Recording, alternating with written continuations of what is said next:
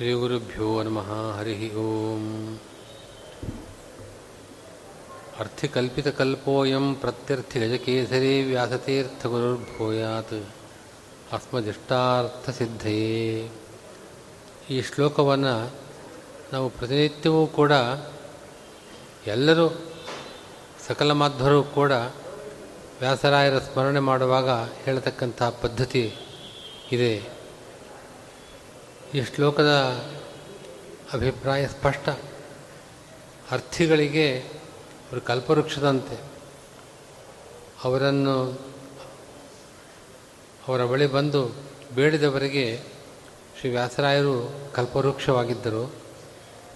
ಹಾಗೆ ಪ್ರತ್ಯರ್ಥಿಗಳಿಗೆ ನಮ್ಮ ಮತದ ಸಿದ್ಧಾಂತಕ್ಕೆ ವಿರುದ್ಧವಾಗಿ ವಾದ ಮಾಡತಕ್ಕವರಿಗೆ ಅಂಥ ಗಜಗಳಿಗೆ ಇವರು ಸಿಂಹಪ್ರಾಯರಾಗಿದ್ದರು.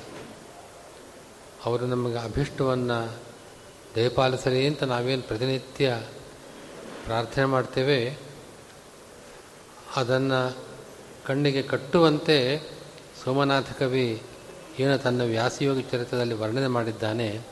ಅದನ್ನು ಅದ್ಭುತವಾಗಿ ಶ್ರೀ ನಾಗೇಂದ್ರಾಚಾರ್ಯರು ಎಷ್ಟು ಹೊತ್ತಿನವರೆಗೆ ವರ್ಣಿಸಿದ್ದಾರೆ.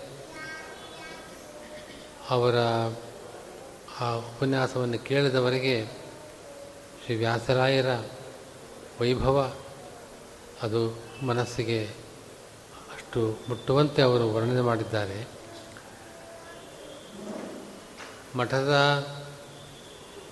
ಪರಂಪರೆಯಲ್ಲಿ ಬಂದ ಮಹಾನುಭಾವರ ಆ ದಿವ್ಯ ಚರಿತೆಯನ್ನು ಕೂಡ ಸಂಕ್ಷಿಪ್ತವಾಗಿ ಹೇಳಿದ್ದಾರೆ. ಅವರು ಹೇಳ್ತಾ ಇದ್ರೆ, ಇನ್ನೂ ಕೇಳ್ತಾ ಇರೋಣ ಇನ್ನೂ ವಿಷಯಗಳನ್ನು ಅವರು ಹೇಳಲಿ ಎಂಬ ಆ ರೀತಿ ನಮಗೆ ಎಲ್ಲರಿಗೂ ಅನ್ನಿಸ್ತಾ ಇದೆ.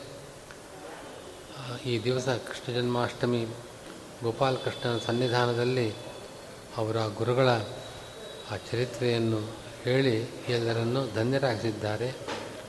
ಅವರನ್ನು ವಿಶೇಷವಾಗಿ ನಾವು ಅಭಿನಂದಿಸ್ತೇವೆ.